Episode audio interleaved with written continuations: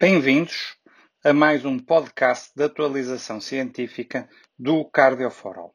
Nesta edição vamos discutir um dos grandes temas da prática da medicina, que é a utilização da aspirina em prevenção primária. Como sabem, é um tema que tem suscitado ao longo dos anos várias paixões e, de facto, tem havido oscilações também nas próprias recomendações quanto à indicação ou não da utilização de aspirina na prevenção primária para a prevenção de eventos cardiovasculares. Para termos uma ideia, é algo que é relativamente frequente, por exemplo, estima-se que nos Estados Unidos, um em cada três americanos com mais de 50 anos tomava aspirina, sendo que a maioria tomava aspirina em prevenção primária.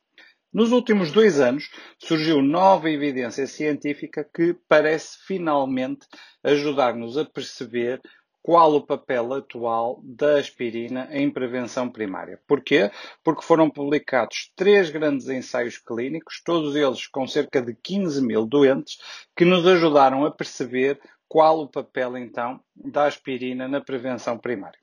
Estes três ensaios clínicos vou rapidamente abordá-los para depois também integrá-los numa meta-análise recentemente publicada. O primeiro ensaio clínico que foi publicado é o ensaio clínico Ascend. O ensaio clínico Ascend foi testar a utilização da aspirina em prevenção primária em 15.480 doentes com diabetes, sem doença cardiovascular prévia, sendo que a dose da aspirina testada foi de 100 mg e os doentes foram seguidos ao longo de 7,4 anos em média.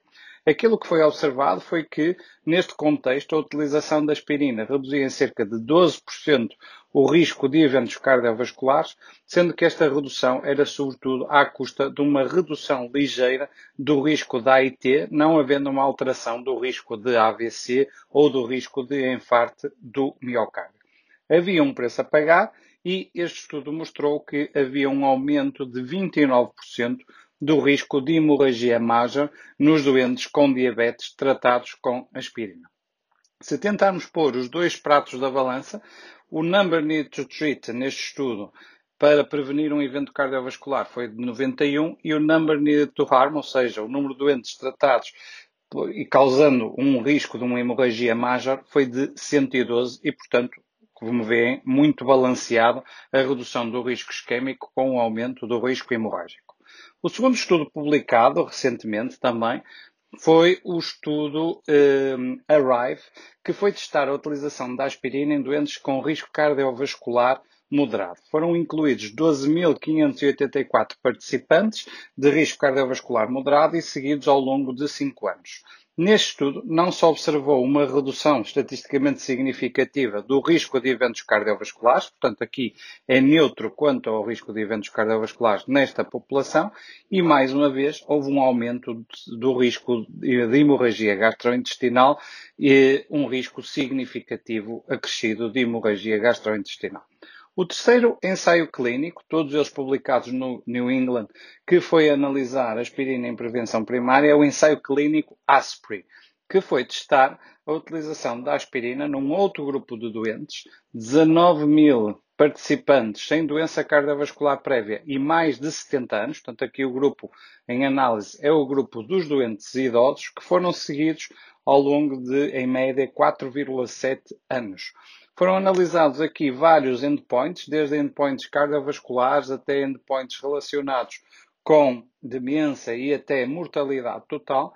E neste estudo, aquilo que se observou nas doentes com mais de 70 anos foi que não houve uma redução do risco de eventos cardiovasculares, mais uma vez houve um risco de aumento de hemorragia major de 38%, sem que houvesse uma redução da mortalidade. Pelo contrário, nesta população, aquilo que se observou até foi que o braço que fazia aspirina tinha um aumento da mortalidade total, eh, um aumento da mortalidade total.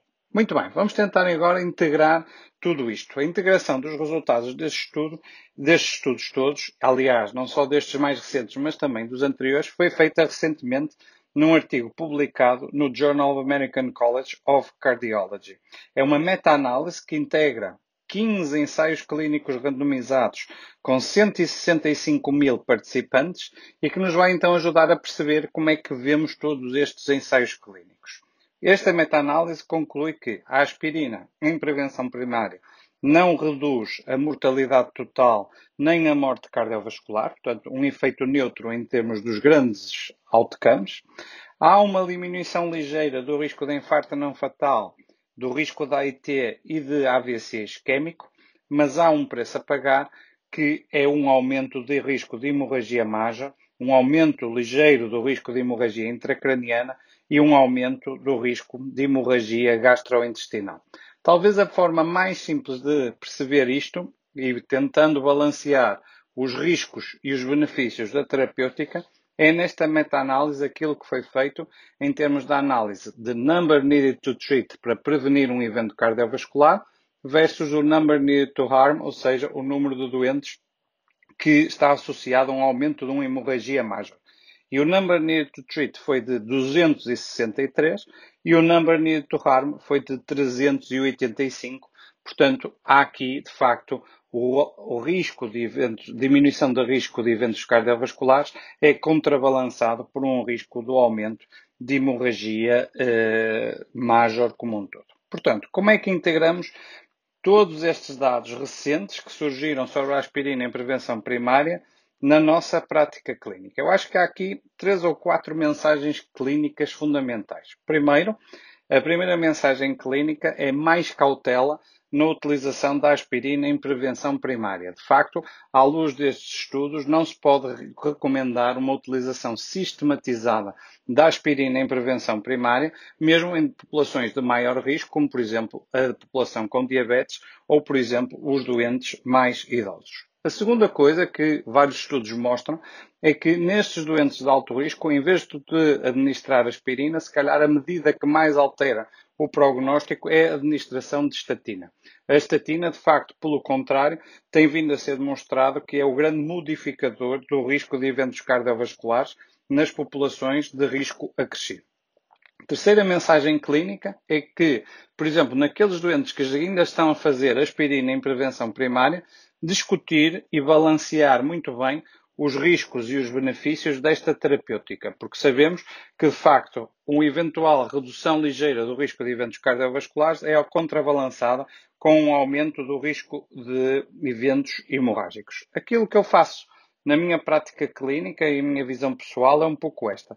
Uma tendência para a utilização cada vez menos frequente de aspirina em prevenção primária, mesmo naqueles doentes que estão ainda tratados, fazer alguma desprescrição da aspirina em prevenção primária, reservando a sua utilização apenas naqueles doentes que de risco cardiovascular extremo, que não conseguimos controlar os seus fatores de risco cardiovasculares, é apenas aquele, digamos assim, nicho de doentes em que eventualmente a sua utilização pode ainda ser recomendada. Obrigado a todos e continuem a seguir os podcasts de atualização científica do Cardioforão.